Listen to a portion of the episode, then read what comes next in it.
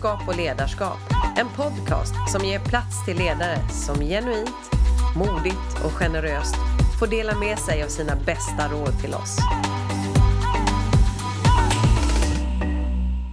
Idag ska vi prata om hur vi hittar glädjen, passionen, viljan att göra saker.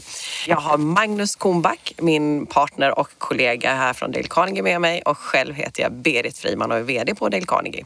Välkommen in i poddstudion Magnus! Tack så mycket Berit! Ja, kul att ha dig här.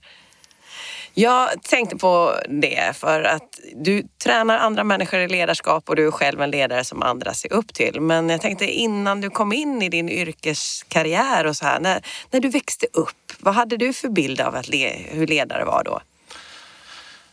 Ledarskap då, det, det, det, var ganska hårt. Det var väldigt auktoritära människor, bestämda, krävande människor. Hur menar du då?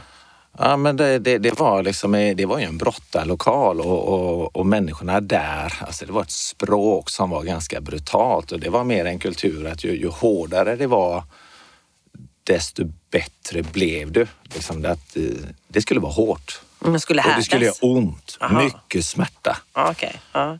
Hur påverkar det dig då att vara i en sån miljö? Blev du likadan så du också blev hård? Och... Ja, det var ju ett sätt att anpassa sig eftersom det, det, det, var, det var så du bedömdes. Mm -hmm. Och det var ju det, det, det, var ju fint att få höra att du var hård. Alltså, mm, mm. Det var fingrar som kunde gå ur led eller mm. axlar. Du, du fick liksom skador i ansiktet och mm. du skulle visa egentligen så lite känslor som möjligt. Mm. Vilket också var åt andra hållet också. Det var väldigt lite känslor även när vi vann och det gick bra. Mm. Eh, för att det, det, var det här hårda. Brottare, de är, de är hårda. Mm. De, de tål mycket. Mm. Eh, så, såklart väldigt mycket gott har kommit från det men mm. eh, nej, jag, det var inte den miljön som var bäst för mig. Nej. Men vad hände då? För nu temat var ju att vi skulle prata om glädje och passion och sånt där. Kände du någon glädje och passion Nej, det, det, det var kanske framför allt i vissa träningsperioder ah. mm. som jag kunde känna ah.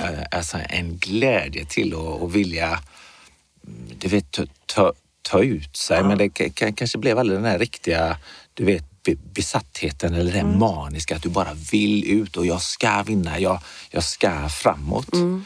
Riktigt den eh, hittar jag aldrig, och, och det gjorde ju också att jag, jag sökte inte efter de här detaljerna eh, som gjorde att jag blev bättre. Mm -hmm. Utan jag mm. gjorde det som krävdes och så mm. tränade jag hårt. Mm. Och det gjorde att jag blev väldigt uthållig och jag mm. höll i längden. Mm. Men fick nog aldrig de där riktiga topparna som jag kanske hade kunnat få om jag hade hittat den glädjen. Eh, som jag vet fanns där. Den fanns där. Så vad gjorde ledarna egentligen för att plocka fram den då? då? För du lyckades ju, kom ju långt med din brottning. De måste ja, men, ha gjort mycket bra. Ja, det, det, det var ju mycket, om man säger, väldigt mycket fanns ju i, väldigt mycket fanns i eh, mycket teknik, eh, alltså kompetensen i vad du skulle göra. Mm. Så att det var mer i vadet, men det var väldigt, väldigt lite i att hitta känslan, glädjen i hur jag skulle ta mig framåt. Mm -hmm. fick nästan aldrig de frågorna. Jag, jag fick det i slutet av min karriär så fick jag en, en fråga och den kan jag säga, den frågan den förändrade i stort sett eh, hela min syn både på mig själv och på brottningen. Och det var vid ett tillfälle så fick jag den här frågan, ja men Magnus, vem, vem vill du vara? Och för mig var den frågan då väldigt, väldigt flummig. Så att, fast jag, jag vågade inte riktigt svara på den så jag stod kvar. Ja, men vadå vara, sa jag. Men jag, jag är ju den jag är. Och så tittade den här mannen, heter Johan, han tittade på mig och sa, men Magnus, lägg av. Vem, vem vill du vara? Och eh, jag, jag tänkte till lite och så sa jag så här, men jag, jag vill ju vara den som alltid gör mitt bästa. Jag vill alltid vara den som gör mitt bästa. Och då tittade Johan på mig, slog mig på axeln och sa så här, vet du vad Magnus? Var den du vill vara då? För det är jäkligt dumt att vara någon annan. Mm. Och den frågan, det var egentligen mitt, min eh, steg in i den mentala världen. För den frågan ställde jag mig, den var i slutet av min karriär. Så då ställde jag mig den frågan inför en match. Så hörde jag i mitt inre, Magnus, vem vill du vara? Och då fick jag så sjuka svar, för jag fick svar som, jag ska chocka knäcka den jäveln. Jag ska öppna ett tempo som ingen annan har öppnat. Jag ska ge mig in i de här situationerna och från det så, så gick det så mycket bättre och framförallt det var mycket roligare. Mm. För då började jag ju utvecklas i en fart jag aldrig hade utvecklats tidigare. Mm. Så det var häftigt. Den frågan kommer jag aldrig glömma. Vem vill du vara? Mm. Eh, och då började jag se massa bilder i mitt huvud mm. och de bilderna lockade fram glädje.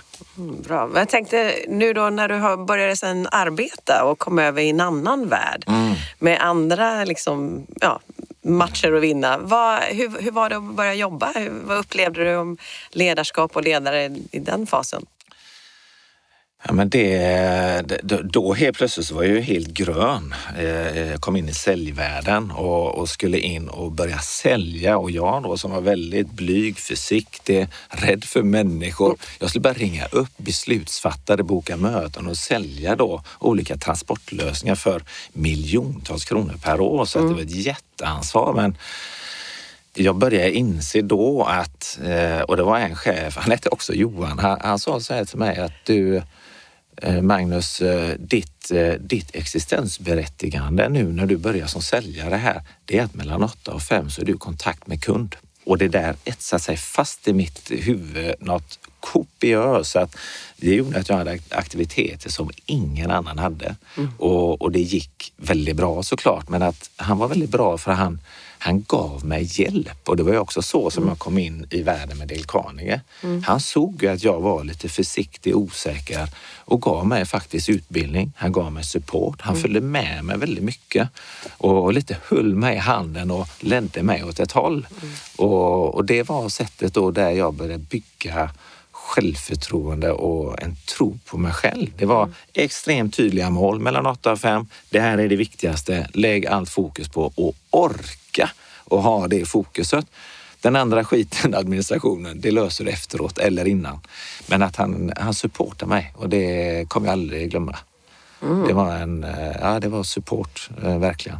Och det låter ju ganska enkelt när du säger det, för det låter som att har jag ett tydligt mål och har jag någon som supportar mm. mig, då når jag framgång. Mm. Eh, men jag misstänker att du på resans gång också har mött motgång.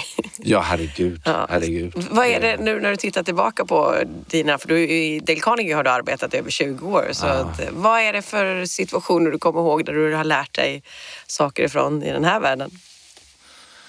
Det, alltså det, det låter ju, det, det är ju sådana svar som vi inte vill ha egentligen för de är för flummiga. Men det är självförtroende, väldigt mycket självförtroende. Att, alltså att börja tro på sig själv, att våga tro på sig själv, att våga se sin potential. Och det här är ju allt ifrån att, ja men i, i till exempel jobbet här var ju jättestort för mig att börja träna andra framgångsrika människor, men att våga tro på att jag klarade det och ge sig in i de situationerna. Eh, och det må ju vara vad det vill, men jag tror att om vi människor kan identifiera våra problem, om det är så att jag har en övervikt eller jag har ingen energi eller en dålig relation hemma eller jag, jag säljer för dåligt. Identifiera problemet och gör, gör analysen. Eh, det är ungefär som man ska använda idrottstermer. Jag är svag i min biceps. Mm. Jag vill träna den. Och i samma sekund som du faktiskt har erkänt och identifierat ett problem, då kan man gå in och få en behandling. Så att om du då drar dig mot de jobbiga känslorna, för att det är det det handlar om. Du behöver ta dig igenom de jobbiga känslorna, vad det nu må vara. Motstå godsaker, motstå frestelser eh, och så mer börja förändra de här vanorna så gör vi människor det, jag brukar säga ett halvår. Om vi orkar stå kvar i det och ha fokus i, i någonting under ett halvår, ja, men då är det ett minne blott eller åtminstone ett mycket mindre problem. För de är inte så stora som människor tror. Mm. Det är mycket lättare, men vi behöver jobba med självförtroendet och få de mm. erfarenheterna. Mm. Och jag tänkte på igen, du får det att låta så enkelt. Så när gjorde du själv det här då, Magnus? När senast var du i en situation där du verkligen liksom fick ta tag i saker och ting från början och bygga upp det. För självförtroendet är ju en färskvara också. Ja, ja. Nej, men du, herregud, det här är ju ja, men för mig, jag brottas ju så oerhört mycket med, men eh, säg då till exempel engelska. Jag vet ju att det är många som vill att jag mer och mer ska leverera på engelska. Och jag, eh, jag, jag tycker inte att jag får fram min personlighet, att jag, jag försvinner och blir som en robot. Så du har bestämt dig för att du inte kan då eller? Ja, men det är ju så det, men det är exakt så det är. Det är en historia jag har hittat på och jag vet att det är så, fast det kräver så mycket mod av mig att försätta mig i de här situationerna. Men, men jag vet ju att det finns en frihet, men det är ju ett område, jag jobbar ju med det. Jag har en engelska coach. Jag har liksom, eh, senast i veckan liksom har jag ett nytt dokument i Excel där jag liksom på ett enkelt sätt då kan skriva ut, träna mig, eh, jobbar med, titta på olika filmer och så försätta mig i de här situationerna. Och det är ju fantastiskt att få, spelar ingen roll vad det är, men när vi människor utvecklas, då blir ju vi en större person än den vi är idag.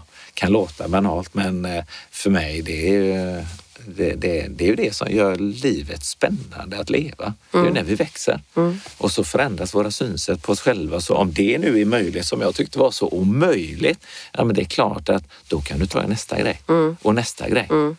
Men du måste börja någonstans. Kanske det som är problemet, att, att faktiskt specificera det så tydligt så att hjärnan kan se det. Mm. Och sen så gör du något åt det. Mm. Fast lite lagom, inte för mycket. Jag tror att eh, det är lätt att lägga på för mycket vikt på stången mm. och så gör vi bara en gång. Mm. Inte roligt. Mm. Eh, och så går vi därifrån. Mm. Lite vikt, få framgång, lär känna din kapacitet och så. Där kommer ju mycket en lust, en glädje. Det låter lite kontraproduktivt men nästan att sänka ambitionsnivån. Mm.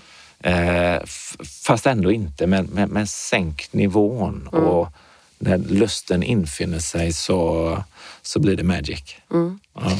Vad är det du ser skapa glädje i vardagen eh, för dig idag då?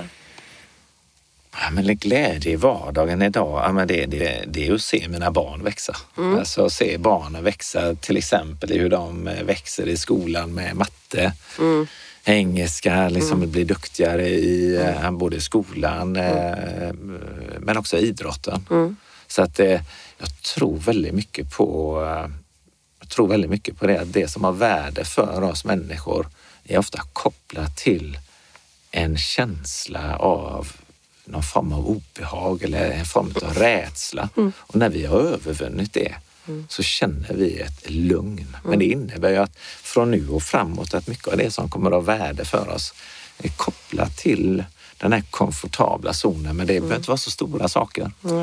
Att få hjälpa andra ger mig mycket glädje. Mm.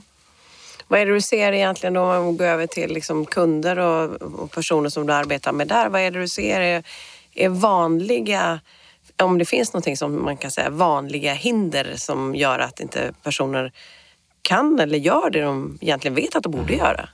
Ja, men det, det, det är väl allt. Jag hade i, i förra veckan eh, jobbade med en ledningsgrupp och eh, egentligen min enda ambition jag kom in där. Det, det är klart att vi behöver vara föredömen själva. Jag berättade om min engelska och, och, och ville liksom öppna upp så mycket det går. Men att vi pratade väldigt mycket om att låta oss ha som ambition idag att börja prata om eh, våra biceps som kanske är lite svaga.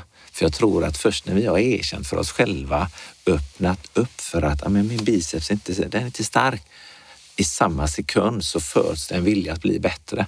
Jag tror att i ledningsgrupper, i bolag, om vi kan ha diskussioner där folk vågar prata om det vi är rädda för, eh, det som hindrar oss från att komma framåt, då föds det en miljö där människor faktiskt vill börja hjälpa varandra.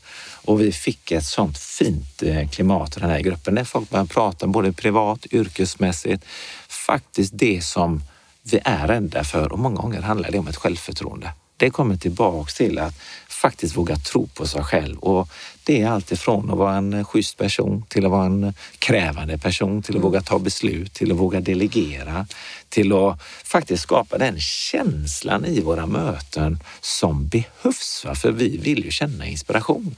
Och det är klart som ledare, då behöver du skapa den miljön så att folk får duschas utav inspiration och det är ju som syret till en människa. Så att vi får dem att börja tänka, fundera, bli medvetna och då kan de ju fatta bättre beslut. Men det är, det är ett ledarskap som det är ju så små saker egentligen. Va? Men tänk om alla kunde börja vara ganska personliga och, och säga, fan min biceps är svag. Ja, min med. Min vad är svag. Mm. Och helt plötsligt så har vi ett, en miljö där folk vill förbättras. Men vad behöver man göra då? För det har, jag har lite grann, det är ju att man behöver våga lita på varandra och ha det liksom förtroendet på plats så att man kan säga en sån här sak och jag vet att jag inte får det i ryggen sen när jag mm. kliver ur. Mm. Så utifrån då, som medarbetare eller som kollega, vad är det vi kan göra för att hjälpa varandra framåt då?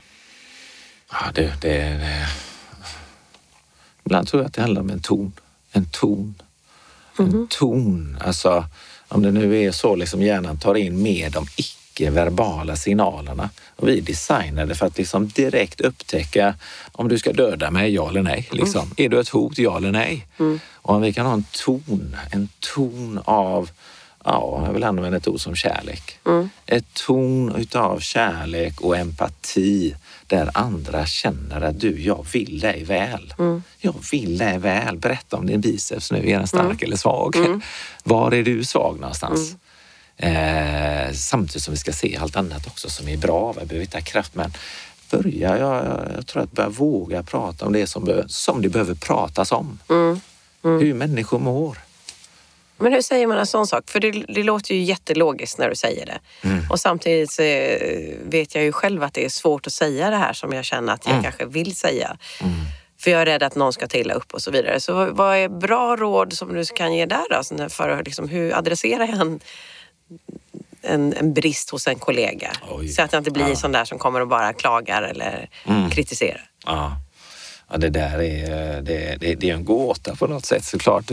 Men att nummer ett är att, eh, att, alltså att skapa det förtroendet där folk börjar känna faktiskt att amen, du, jag, jag, jag känner och upplever att du vill mig väl. Mm. Och, och sen tror jag det handlar också väldigt mycket om timing, att det är rätt tillfälle liksom börja smyga sig på detta. Eh, nummer ett har jag ett ansvar som ledare så det är klart att då behöver jag hjälpa människor jag tror väldigt starkt också på att de ledarna som har betytt något för mig, det är faktiskt de som har utmanat mig mest av allt. Mm. Det är de som har utmanat mig och försatt mig i, i en utmanande situation. Nu måste du berätta, nu blir jag nyfiken. Vad är det för situationer du har ja, nej, men Till exempel då här, eh, ja, men en, en gammal kollega till oss, Kalle, som skickade iväg mig till Sypen och skulle hålla säljträning för alla mina globala kollegor. Jag mm. trodde jag skulle åka dit ner och, och, och, och, delta i det här programmet.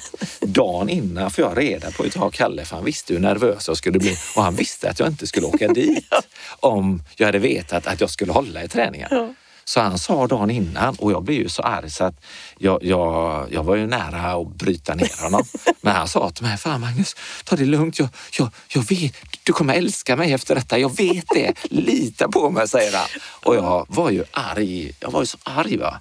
Men efterhand, ja, det var bra. För det, det fick mig att växa och få mm. mer muskler. Mm. Så att de värsta situationerna, det är ju ofta de som faktiskt har betytt någonting för mig. Mm. Så att, att hitta den balansgången mellan på ett kärleksfullt sätt också vara en, är faktiskt en utmanande eller lite krävande person. Mm. Mm.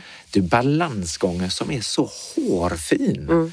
Men mer med när jag känner att du vill mig väl, fine, då öppnar jag upp, då gör jag det som mm. krävs och jag är redo att lyssna på dig. Så det jag hör egentligen är ju att vi behöver ha ett ganska långt förarbete. Att vi behöver etablerat redan en god relation och gjort det vi behöver göra där för att personen ska kunna lyssna på vår åsikt. Att vi, vi visar den respekten egentligen. Att inte bara komma med en kommentar. Mm. Ja, både och tror jag rätt. För mm. att eh, ibland kan det förtroendet komma väldigt snabbt också. Mm. Jag, mm. jag är ganska övertygad om att vi känner det ganska snabbt när vi är med människor. Och, eh, och, och, det gäller ju att börja utveckla sin intuition i mm.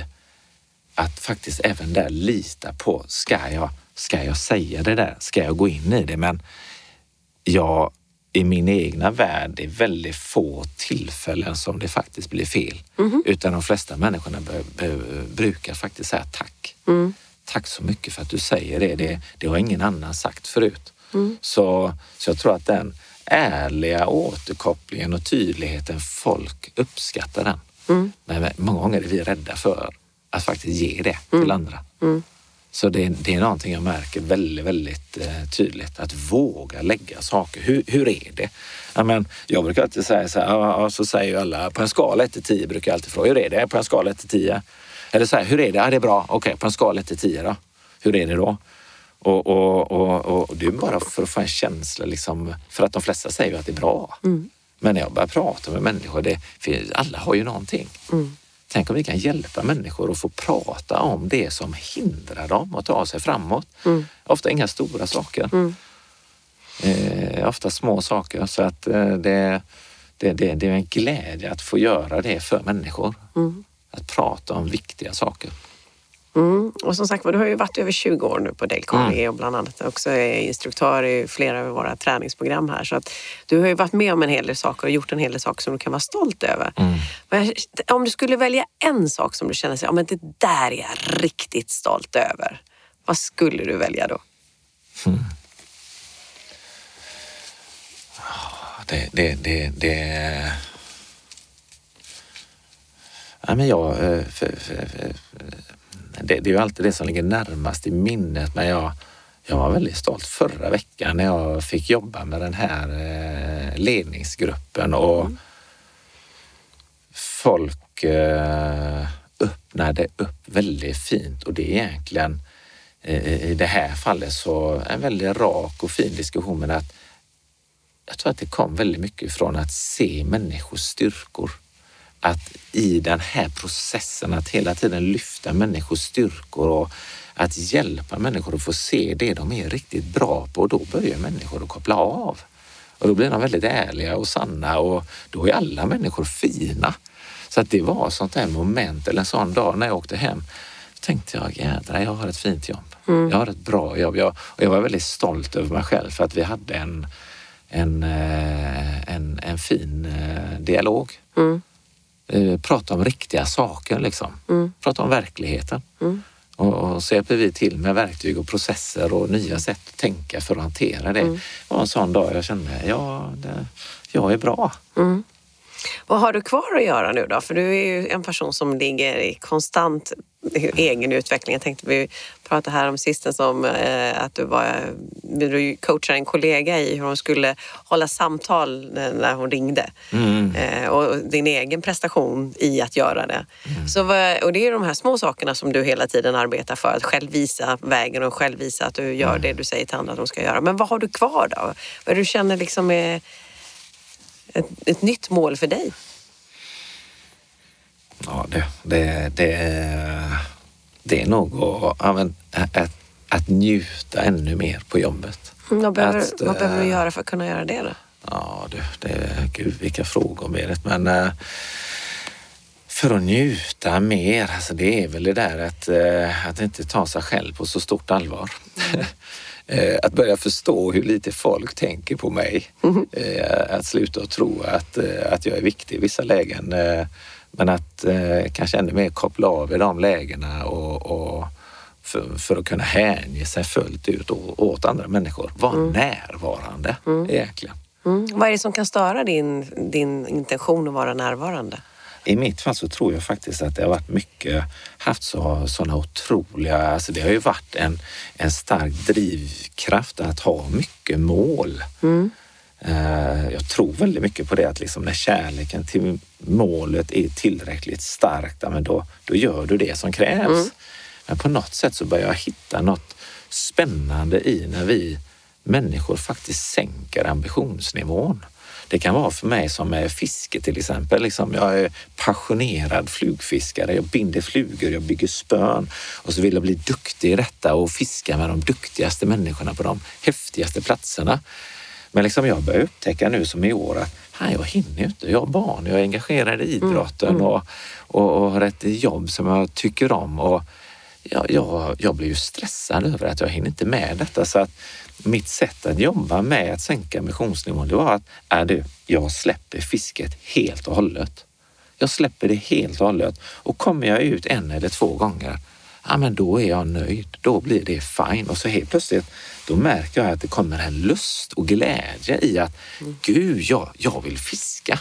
Mm. Men liksom fisket kan ju aldrig vara det som är det viktigaste, men det, det blir ju ett sätt att få få, få njuta och samla kraft. Men det ligger något spännande när man ändrar perspektiv till en hobby som istället för att den ska ta kraft, liksom, den ska ju bara ge. Och det känner jag att det gör det nu. Och om jag kan få till fler förändringar till olika områden liksom i jobbet. Vi har ju en del i säljet. Liksom. Det kommer ju aldrig ta slut när vi Nej. ska kontakta våra kunder och göra det på ett behagligt sätt. Så, så, så, eh, så vill jag eh, vill inspirera fler kunder faktiskt till att ta del av det vi gör. Jag tror att människan mer än någonsin behöver att få det här inspirationen och, och träna sig och gå till sitt mentala gym.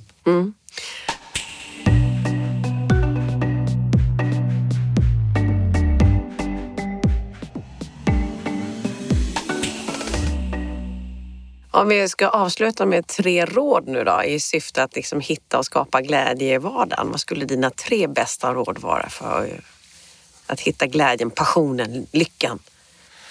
Ja, men jag tror att nummer ett, var väldigt ärlig med dig själv och, och faktiskt så att du kan erkänna min biceps är svag. Först när du har gjort det erkännandet, då, då kan du börja jobba mot någonting. Det är en del. Nummer två, eh, vad är det? Ja, men, alltså, sätt, upp, eh, sätt upp lite specifika mål så din hjärna ser en spännande framtid och, och, och gör det till en rolig grej att banne mig, det här ska jag lyckas med.